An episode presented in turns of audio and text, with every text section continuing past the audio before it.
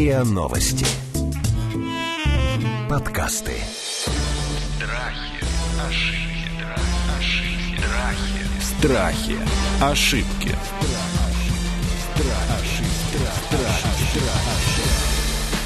Здравствуйте, это подкаст «Страхи и ошибки». Меня зовут Наталья Лосева, и в этом сезоне мы говорим о популярных страхах, заблуждениях и ошибках, и не просто их разбираем, но как-то учимся с этим жить. Слушайте, сегодня мы будем говорить о том, как ссориться правильно. Не секрет, что и изоляция, и вот эти перемены вокруг нас и внутри нас, и сама по себе болезнь тех, кто переболел коронавирусом в этом году, конечно, не способствуют крепкой нервной системе эмоциональной устойчивости. Мы становимся все более раздражительные и настороженные, и тревожные. Тоже мы не раз уже говорили о том, что сильно это не прибавляет нам мира в семье. И самое время, наверное, поговорить о том, как внутри семьи ссориться правильно, ну, если это неизбежно. Мы сегодня будем это обсуждать с нашим постоянным экспертом и очень любимым Сергеем Насибяном, психологом, коучем, сооснователем проекта Forbes Anthology, бизнес-тренером. И Татьяной Красновской, психологом-консультантом, системным семейным терапевтом и терапевтом. Есть еще одно обстоятельство. Они супруги. И они ссорятся. И они ссорятся. Подал голос муж.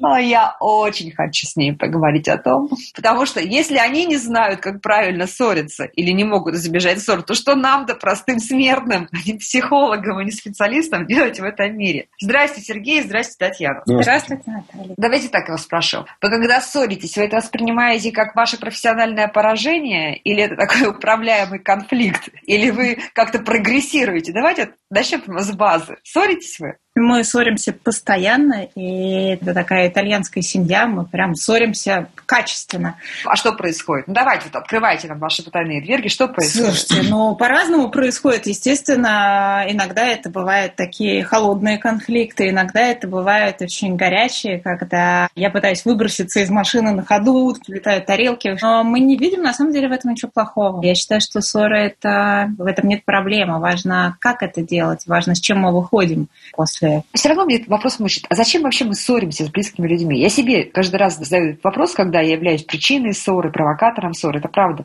Но я всегда думаю, зачем я это делаю? Ну почему мы не можем договориться с любимыми, дорогими людьми? Почему нельзя договориться? Зачем мы ссоримся? Есть в этом какое-то объяснение научное? Я думаю, что объяснение точно есть, и объяснение очень простое. Дело в том, что поскольку мы, знаете, как подходим а, невыносимо близко друг к другу в отношениях, mm семейных. И тогда любое заявление со стороны партнера может казаться, знаете, таким, как в этот фильм-то, невыносимо близко, нестерпимо громко, что-то такое. Ну вот суть в том, что действительно становится нестерпимо громким, и подойдя так близко друг к другу, мы, в общем-то, ну, не замечаем, наверное, что мы миновали те самые границы, в рамках которых мы могли бы себя чувствовать в безопасности. И поэтому мы ссоримся для того, чтобы каждый раз э, отстаивать это. Но при этом, при всем, у меня к этому совершенно спокойный и такой, знаете, научный подход с точки зрения как раз-таки физики. Дело в том, что каждый конфликт показывает простую вещь, что система вот в таких взаимоотношениях не способна двигаться дальше. И все. И поэтому здесь не надо это воспринимать как личное оскорбление. Ну, мы сейчас, когда перейдем к разговору, как ссориться, uh-huh. я, наверное, со своей стороны скажу после того, как Таня скажет. Но я все-таки хочу вас обеих уже поправить. И поправить вот в чем. Во-первых, мы, если помните... Началось. Да, да, да. Тема родилась из того, что, если вы помните, потому что вы сейчас так преподали, что они знают, как ссориться. А я в прошлом эфире нашем сказал, что мы только-только научились ссориться. И это, это очень важно отметить. Это правда. Потому что если кто-нибудь подумает, что мы такие два психолога, как часто наши друзья говорят, ну вы же психологи, что вы-то ссоритесь? Ну так вот, если кто-то, не дай бог, подумает, что вот они два психолога, и поэтому они не ссорятся, все побегут получать психологическое образование, чтобы избегать ссор. Но при этом, при всем, сильно расстроятся, когда увидят очень грустных, депрессивных психологов, психотерапевтов в состоянии повышенной тревоги, обсессивно-компульсивно расстроенных психотерапевтов и психоаналитиков, ну и так далее. И поэтому здесь очень важно, не важно, психолог ты или нет, важно, научили тебя ссориться или нет. И, к сожалению, в большинстве случаев мы не учим своих детей ссориться, и нас не учат ссориться, несмотря на то, что этому всему предшествует колоссальный культурный контекст или, скажем так, культурный э, фундамент, который есть в абсолютно каждой культуре, начиная с простой поговорки «милые бронятся, только тешатся».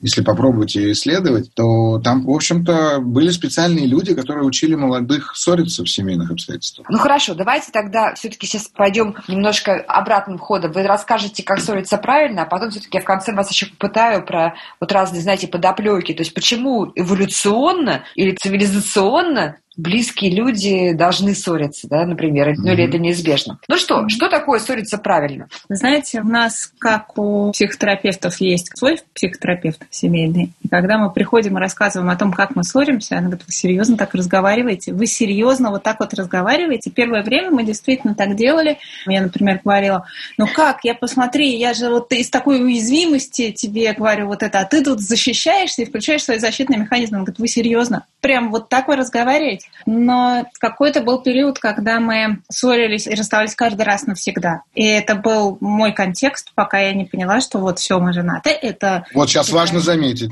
Это был ее контекст. Да, я умею признавать ошибки, это важно. Да, да, да. Это, это очень важно, и это важно в ссоре. Ну, это правда, да. Татьяна, и вы тогда, вот даже будучи психологом, там, наученная рефлексии, анализу, mm-hmm. вы прям всерьез тогда думали, что это все, да? Конечно. Ну, потому что у меня были там свои какие-то механизмы, и для меня это было настолько невыносимое чувство, мне невозможно было находиться так близко и в таком уязвимом состоянии, что я начинала убегать. Я убегала из дома, говорила, все, все, все, мы разводимся прямо сегодня, немедленно, ни одной секунды больше ждать нельзя. Пока Сергей меня не остановил в какой-то момент и не сказал мне, слушай, это все отличный сценарий, но со мной развестись можно один раз. Больше это использовать нельзя. Поэтому давай, пожалуйста, в следующий раз, когда ты скажешь, что мы снова разводимся, это просто навсегда. Я как-то так ладно, надо менять механизм. Я задумалась, правда. Поэтому научились мы действительно это делать. И то вопрос, научились ли.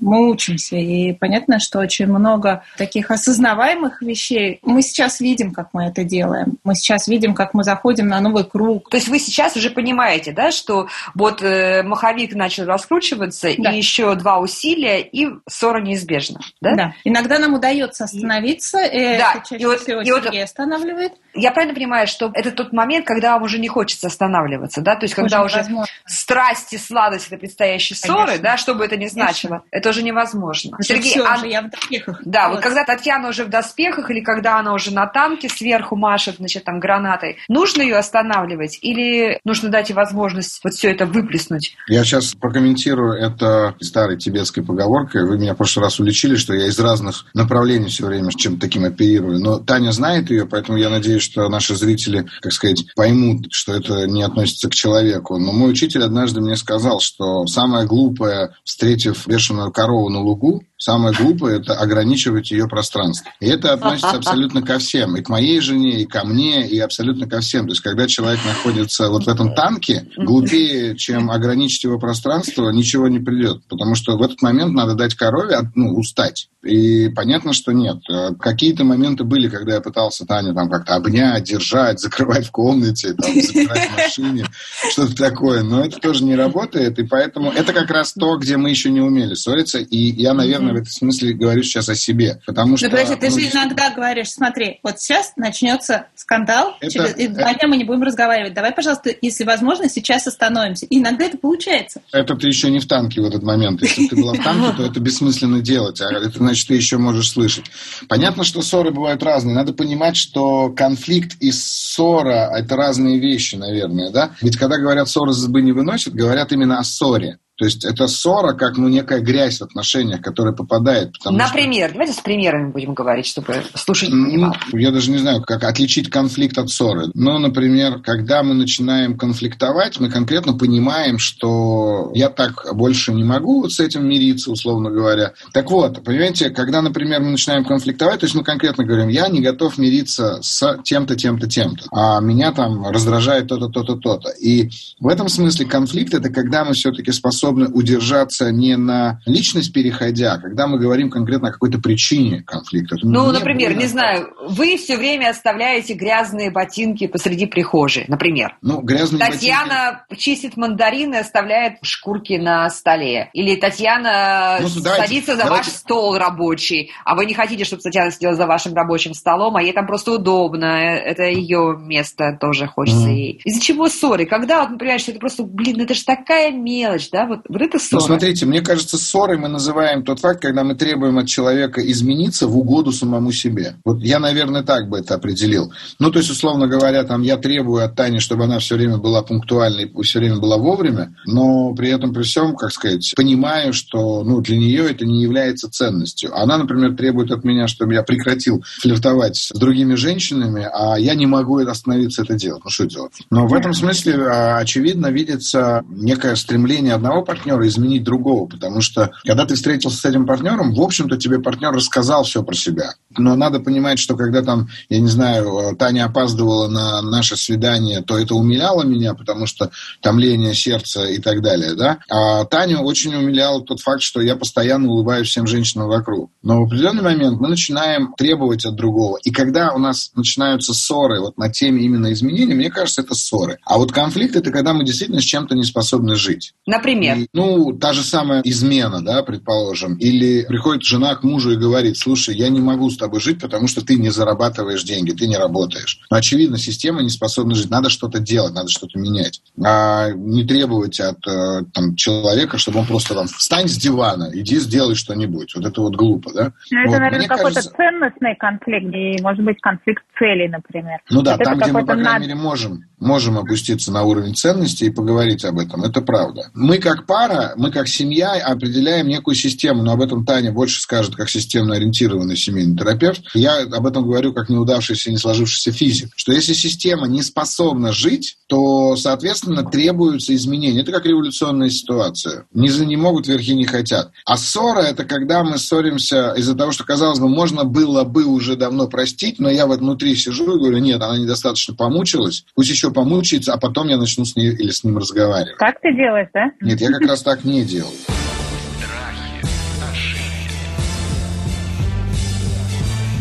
Страхи, ошибки.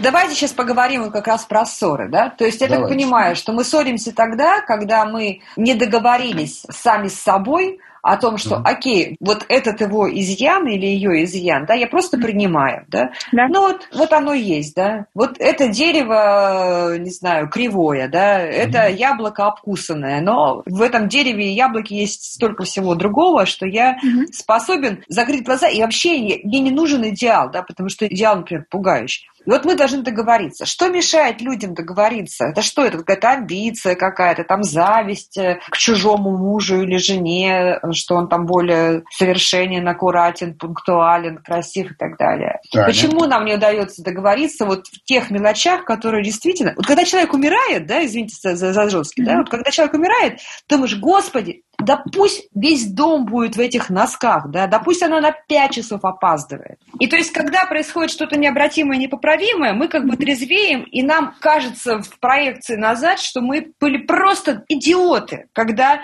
не были способны простить или смириться, принять, да, что-то. Что нам мешает это сделать в моменте? Мне кажется, там пространство вариантов, естественно, очень много, почему этого не происходит, но как один из, это, наверное, критика. И когда мы вступаем в конфликт, мы теряем ценность быть услышанным. Нам надо быть правым. Очень важно быть правым. И очень важно. Я. я сейчас вас перебиваю для того, чтобы акцентировать себе и слушателям, что мы не хотим быть услышанным в этом раже, а мы хотим быть правым. Да. Просто быть правым. Зачем? Поэтому вопрос, как доносить, да? Можно доносить через критику и говорить, что там вот ты не прав, ты сделал, посмотри на себя, через претензии такие, да, и нам, естественно, кажется, что наша критика – это такой ценнейший инструмент, это такая ценнейшая обратная связь, когда мы это сказали, наш партнер все понял, осознал, поблагодарил, сказал спасибо большое. Вот, вот просто без твоего вот этого важного сейчас монолога про то, какой я идиот, конечно же, я бы никогда этого не понял, сейчас все будет по-другому.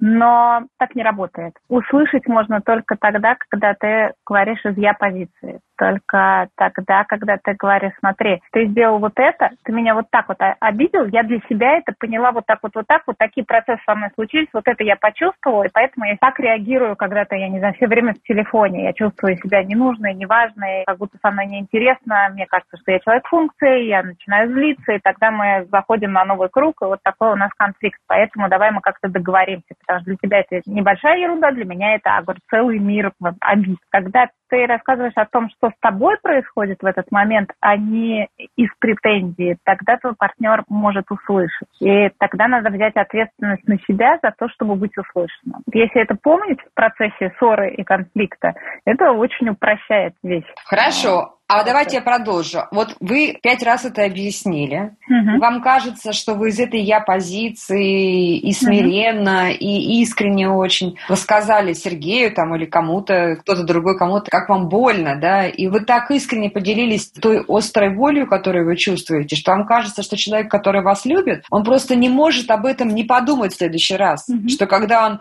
в очередной раз за ужином, который вы готовили там между клиентами, старались, он сидит, а вам нужно рассказать сказать, и он сидит дын-дын-дын-дын в этом WhatsApp mm-hmm. просто в телефоне, и вам кажется, что он же не может не понимать, как вам это больно, потому что вы уже несколько раз об этом поговорили, и он это делает опять. И ну, что тогда? в этом случае, такое, естественно, тоже возможно развитие событий. В этом случае, наверное, опять же, я буду говорить, как я, я думаю, что ну окей, так будет всегда. Я не буду думать о том, что это может прерваться, что это может прекратиться, что я могу еще что-то сделать, в чем была моя ошибка на протяжении очень многих лет – мне казалось, что я недостаточно стараюсь. Вот сейчас я еще постараюсь, сейчас я придумаю mm-hmm. новый ход, сейчас я объясню как-то с другой стороны, другие аргументы приведу, и вот тогда-то точно все получится, тогда он меня услышит. Но это не всегда происходит.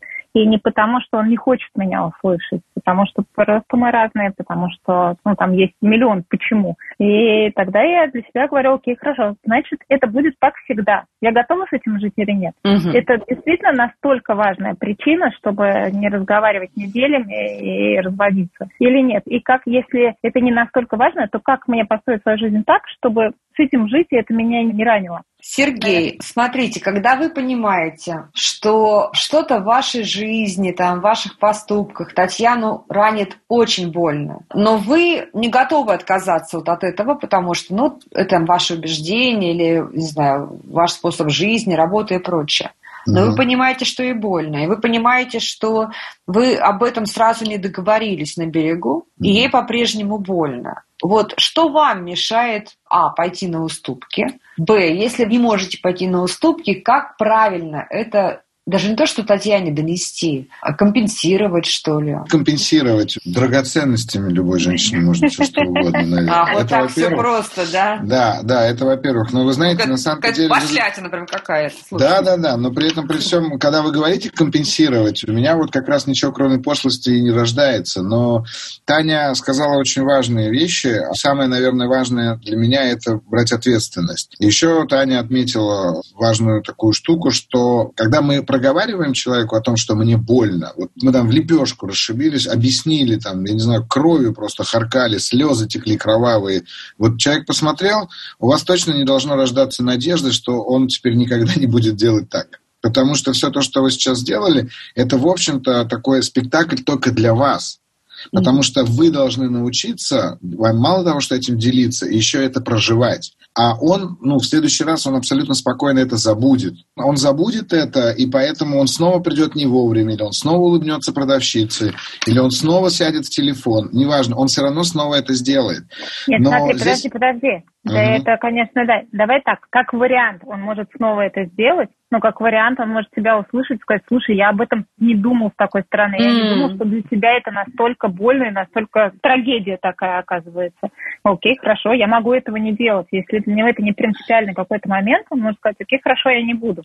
Но, конечно, может быть по-разному. А может быть, Татьяна, вы сейчас как раз показали мужской и женский подход вот к таким вещам, что женщина природно больше готова на, вот, на эмпатию, услышать, э, сопережить какой-то эпизод и измениться, а мужчина эгоистичнее или эгоцентричнее менее к этому способен? Вы знаете, нет, на самом деле. У меня в терапии есть пары, и когда на сеансе мы говорим об этом, вскрываются какие-то ситуации, какие-то вот такие вот истории ссоры, и партнеры друг другу говорят вне зависимости от гендерной принадлежности, партнеры mm-hmm. друг другу говорят и делятся тем, что для меня было на самом деле этим конфликтом, это такой шок вызывает у другого партнера, он говорит, слушай, я вообще не представлял, я же не знал, но у нас нет навыка разговаривать об этом так легко, да, пойти в эту уязвимую позицию, потому что это очень незащищенная, открытая позиция, когда ты говоришь о том, как тебе, как ты себя чувствуешь, почему тебе так больно. И это же надо говорить по-честному, вот прям быть тотально честным в этот момент. А нельзя это сделать наполовину, тебя не услышат иначе. Ты говоришь как есть, вот прям до самых, вот прям до мурашек. И очень часто мужчины тоже говорят, слушай, ну, вот это да, никогда больше. И есть предположение, что они реально так не сделают больше, понимая, почему ну, так. Смотрите, когда вы говорите о том, что есть предположение, это, конечно, прекрасно. Я же сказал о том, что не стоит таить надежду на то, что так будет. Потому что надежда, надежда это то, что убивает абсолютно все, включая любовь в отношениях. Надежда это худшее, что... Ну, ну, мне кажется, об этом уже говорили в одном из наших эфиров.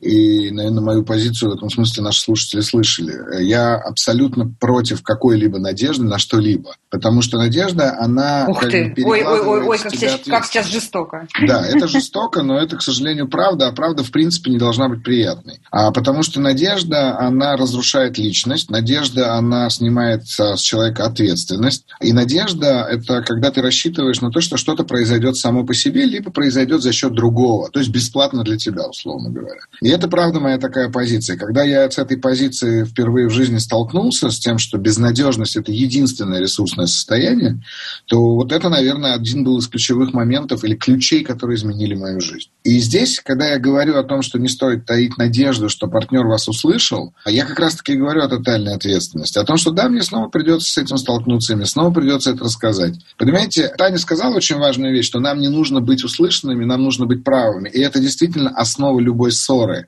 И знаете, я как э, конфликтолог э, принимал участие в разных переговорах там, достаточно крупных бизнесменов, партнеров, которые закусились так, что уже проще просто нанять киллера и убить другого. И мы выруливали это, выруливали неделями помимо семейной терапии, выруливали это неделями. И нам удавалось это вырулить только тогда, когда мы понимаем а, о том, что, ну, как сказать, а, что сейчас я могу услышать другого человека, но для того, чтобы услышать другого человека, мне необходимо ну, переключиться, понять, что ценности и цели какой-то момент действительно разошлись.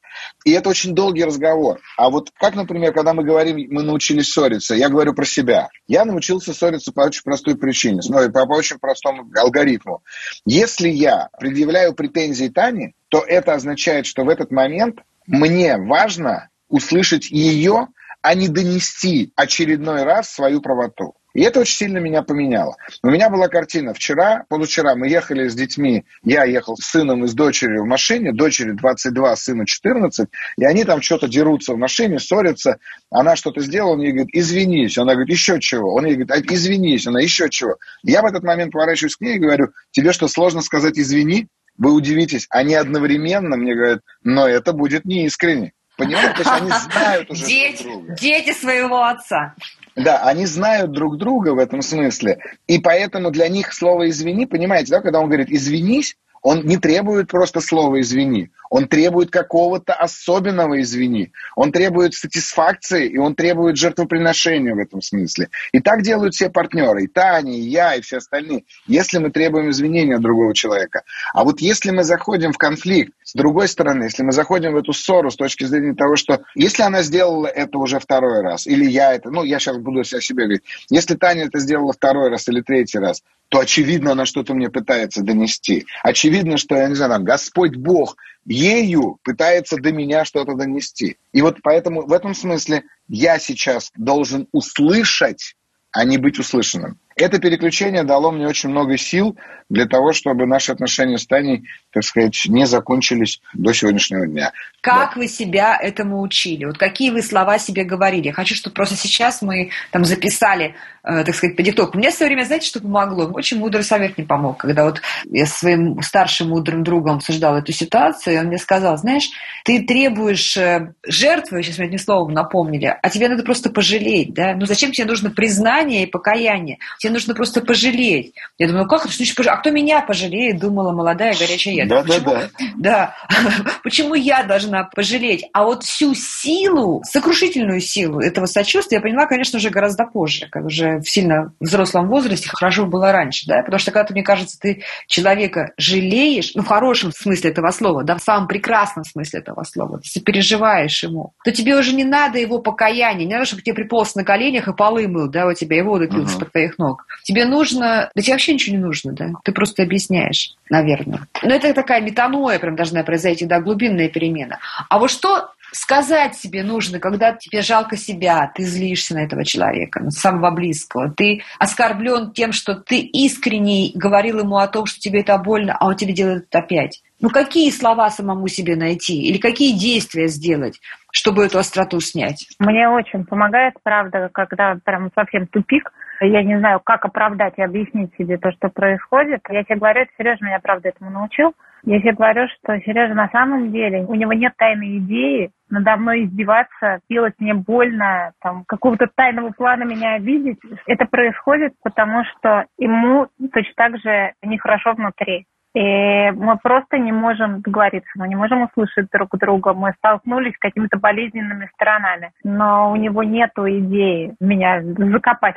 Это мне, правда, очень помогает. Ну, приблизительно а так оно и есть, потому что я точно так же это и делаю. Как бы я считаю, что человек в отношениях вообще глубоко одинок. И его партнер это всего лишь навсего некое отражение его ограничений. Проекция. Да, это его проекция. И поэтому как бы я понимаю, что окей, вот, например, там Таня сейчас там, делает то-то, повторяется по, по одному и тому же кругу, почему я злюсь или почему меня это обижает, почему это делает мне больно. И в этом смысле вот у Тани есть в моем исполнении любимый тренинг «Спитвенное одиночество», и вы о нем уже слышали тоже, на котором я как раз-таки очень подробно рассказываю о том, что в отношениях самая большая проблема – это ожидание, потому что под ожиданием всегда лежит какая-то травма. И задача партнера, в общем-то, через твои ожидания все время тебя ретравмировать. До тех пор, пока ты не отпустишь эту травму. Это если вот говорить таким профессиональным языком. Но напоминать себе именно правильно так, как сказала Таня, что у моего партнера нет задачи сделать мне больно. Он не женился на мне, не вышел за меня замуж для того, чтобы специально ковыряться в моей болячке. Страхи, ошибки. Страхи. Ошибки. Как вы миритесь? Мы миримся. Да, как-то так. На самом деле у нас есть еще один лайфхак, тоже случайно просто мы его вывели в какой-то ссоре, когда я плакала говорила, Сереж, ну как же так, ну почему же ты не на моей стороне? Вот, вот смотри, вот, вот просто весь мир против меня, смотри, Ну, кстати, как этим, и, ну, этим лайфхаком теперь наши друзья пользуются. Да-да. Я говорю, смотри, видишь, все очень плохо, а ты мне рассказываешь про мою ответственность, и в этот момент ты мне рассказываешь, что я сделала неправильно, и кто же тогда будет меня поддерживать, если не ты? Он говорит, слушай, ну я тебе пытаюсь помочь. Ты понимаешь, что я пытаюсь тебе помочь. Я говорю, смотри, мне сейчас поможет, если ты мне будешь говорить в начале любой обратной связи, ты мне будешь говорить, слушай, смотри, я на твоей стороне. Как бы это странно не звучало, но для меня это прям, я выдыхаю. И дальше я способна слышать, что он говорит, пока он мне этого не скажет. Но это вот короткая фраза, которая правда работает, над нами смеются наши друзья, но они тоже ее используют. Это правда, Послушайте, наши друзья взяли. Но это не начало примирения, да, потому что это уже диалог. А вот смотрите, вот в самой острой фазе, когда вы поссорились, когда все полыхает, когда вы стоите без шкурки просто, нервы обнаженные, вы сами вся эта обида. Что нужно делать? Дать паузу какую-то, разойтись по разным углам, поорать друг на друга, разбить посуду. Вот что нужно сделать, чтобы подготовиться вот к этому? Я на твоей стороне, там, обнялись, поцеловались, и солнце не зашло в гневе вашем, да? Раньше у нас было правило, что мы должны обязательно решить любой конфликт до того, как мы легли спать. Но это библейское, если Да, бы все это об этом хорошая помнили. история, Да. правда, к сожалению, мы не всегда об этом помним. Мгм. Мы все знаем, как нужно, но это не всегда, к сожалению, у нас тоже получается. У меня получается опираться только на такую одну идею, которая хорошо, если я это вспоминаю, это прям счастливый момент просветления. Этому меня тоже научил Сергей. Момент, когда я не знаю, как мне поступить, когда вот прям совсем тупик, и я думаю, окей, я помню, что нельзя разводиться, но все-таки, может быть, это этот момент, вот, вот надо прямо сейчас, и я начинаю метаться и не знать, как. Мне вроде хочется подойти, но очень обидно, и, ну, в общем, как вот такие вот метания. Знаешь, что он мне говорил, что когда не знаешь, как сделать, поступай из любви. И я так делаю. Как, как это хорошо. И это работает не только в отношениях моих с Сережей, это работает вообще в любых, даже в бизнесе. Если не знаешь как, это значит, что ты можешь выбрать. И ты еще можешь выбрать поступить из любви. И тогда я прихожу, и мы миримся. Это прям мурашки, мурашки. Это так точно на самом деле? Ну, это, в общем-то, то, что лежит в основе христианской философии. И не только христианской, а практически любой религиозной философии. И поскольку, поскольку я действительно для меня там религия занимает очень важное место с точки зрения изучения ее как культурного феномена, я много лет на это потратил, то я, да, я говорю это именно такими постулатами. Но в этом смысле, знаете, меня ссорится научили мои родители, которые перманентно находятся в состоянии легкой ссоры, но при этом, при всем, я ни разу не видел своих родителей, которые бы не разговаривали друг с другом. То есть вот а, мы, когда с моим папой, например, встречаемся и обсуждаем политику или футбол, неважно, соседи абсолютно могут быть убеждены в том, что мы убиваем друг друга, вызывать полицию пора. Но стоит нам перейти с кухни, например, в гостиную, где мы просто начинаем заново разговаривать. Вот просто заново. Как-то меня так вот научили. Научили меня одной простой фразы как раз-таки. Папа, я помню, как в детстве мне сказал, что ты не имеешь права не разговаривать со своими близкими. Это было такое очень директивное, инвазивное, жестокое, потому что как психолог я могу сказать, что он был неправ тысячу раз, но как человек он оказался абсолютно прав, и поэтому мне, например, в этом смысле легче. У Тани, например, другой какой-то сценарий ссор семейный, другой узор, да, и поэтому мы, сойдясь, например, там Таня могла себе позволить не разговаривать со мной, а у меня нет такой программы просто. Но при этом, при всем, Таня здесь э, заметила мою, как бы, такую кнопку негативную, да, что действительно, если накопить бить, то в какой-то момент я тогда, как я Таня знает это, что я говорю, меня нельзя обижать. Вот в этот момент я уже начинаю сжигать вселенную. Что необратимо в семейной ссоре? Чего нельзя делать никогда? Да мне кажется, интернет вот кишит табу. Этими. Никогда не делайте вот этого, никогда не делайте вот не, этого. Не, ну Таня, сказала, Таня с вами поняла, что вам нельзя, пока она сто процентов хладнокровно не решит с вами развестись, больше не надо вам выпрыгивать из машины с э, криками «Жду тебя у ЗАГСа разводиться», да? У нас нельзя оскорблять друг друга. Нельзя сказать, что этого нельзя. Вы знаете, я в этом смысле придерживаюсь фразы «пока мы живы, можно все исправить». Ну, правда. Тут такое же лукавство, да, ну хорошо, да, не говорить, что ты дура, да, но сказать, что там ты себя повела как дура.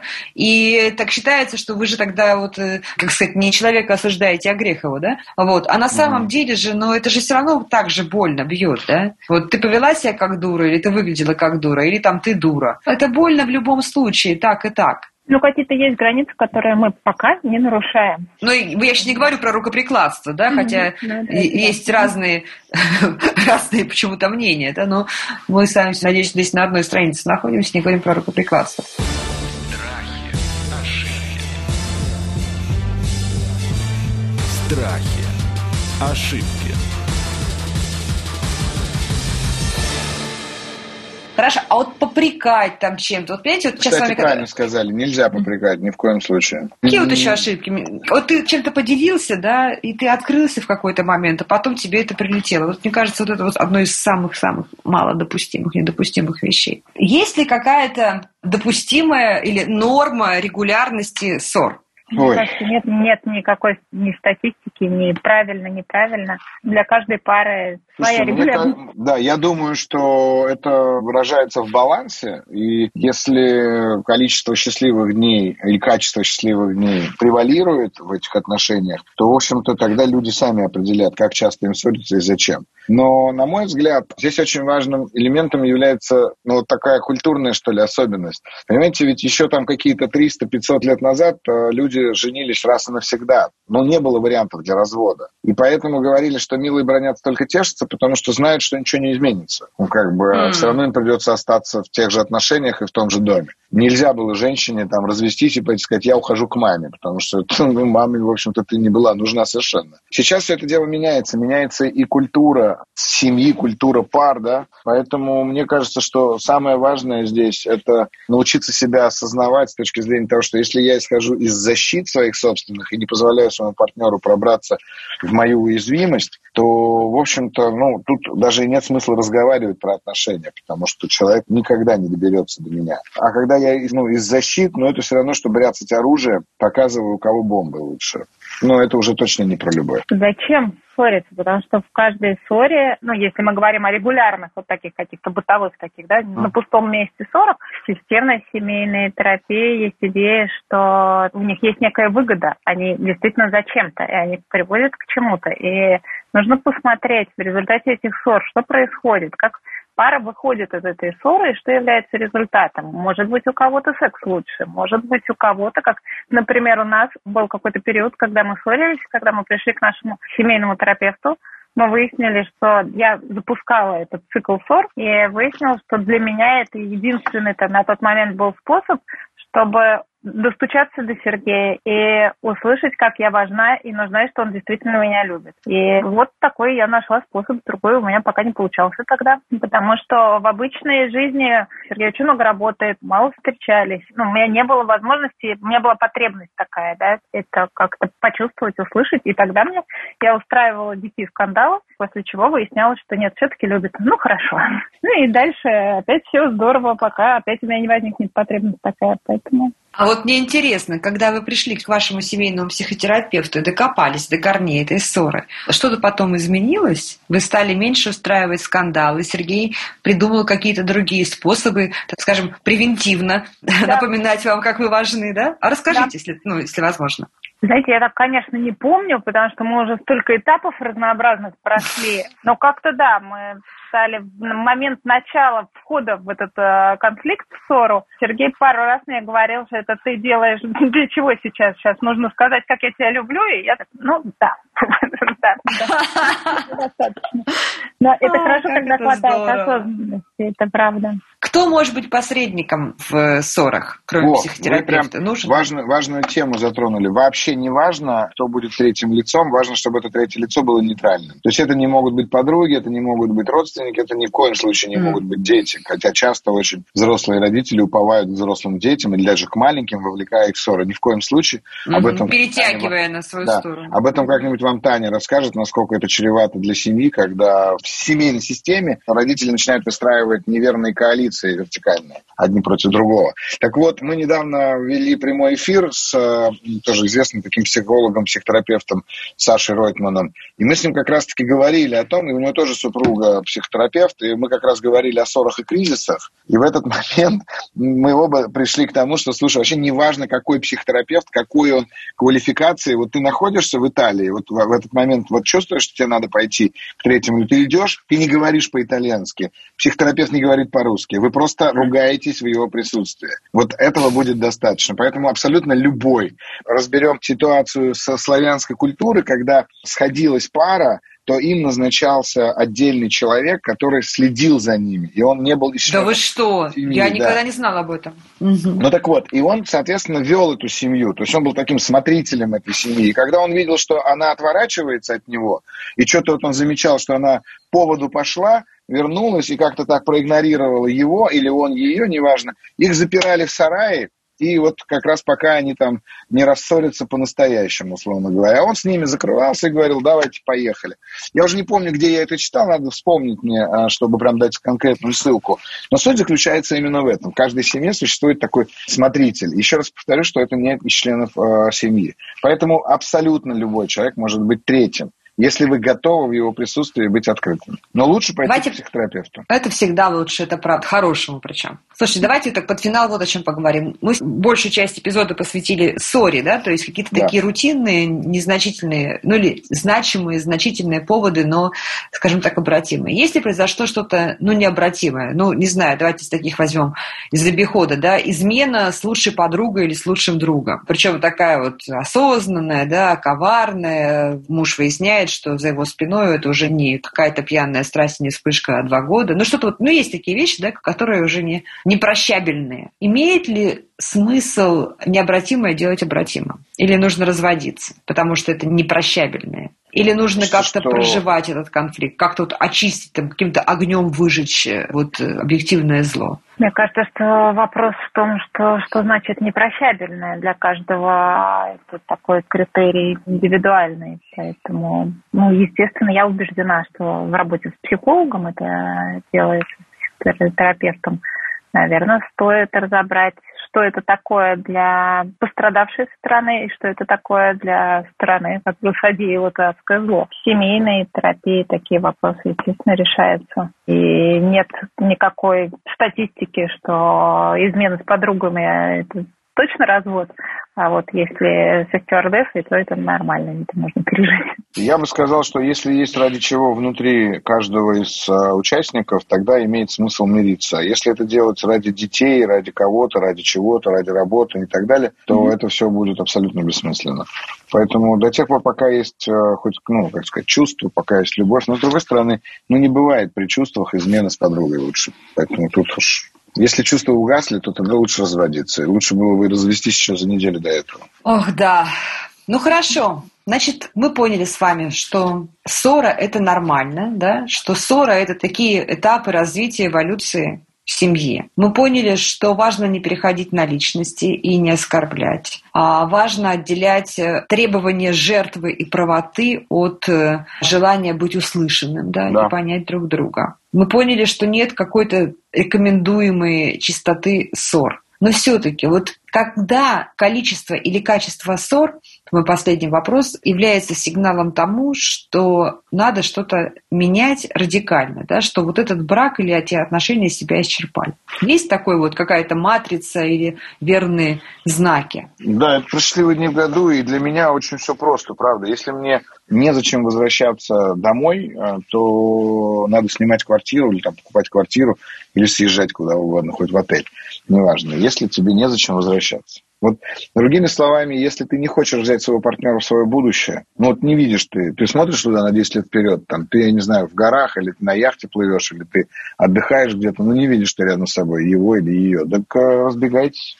Друзья, мы сегодня говорили не просто на очень важную тему, я очень благодарна сегодняшним нашим экспертам и гостям, потому что, с одной стороны, это два специалиста, это два психолога, два психотерапевта, бизнес-тренеры и семейный психотерапевт, которые еще и супруги по совместительству. И мне кажется, что это большая ценность, драгоценность и уникальная ситуация, когда Татьяна и Сергей рефлексировали и рассказывали о своем личном опыте, об очень интимном опыте, но параллельно такое через призму специалистов, э, мне кажется, такое прекрасное семейное пособие Пожалуйста, переслушивайте этот эпизод тогда, когда вам кажется, что пора выброситься из машины и разводиться. На самом деле, может быть, все гораздо проще, и эти лайфхаки вам помогут. Это был подкаст «Страхи и ошибки». Мы говорили о том, как правильно ссориться в семье с Сергеем Насибяном и Татьяной Красновской. Пожалуйста, подписывайтесь на наш подкаст «Страхи и ошибки».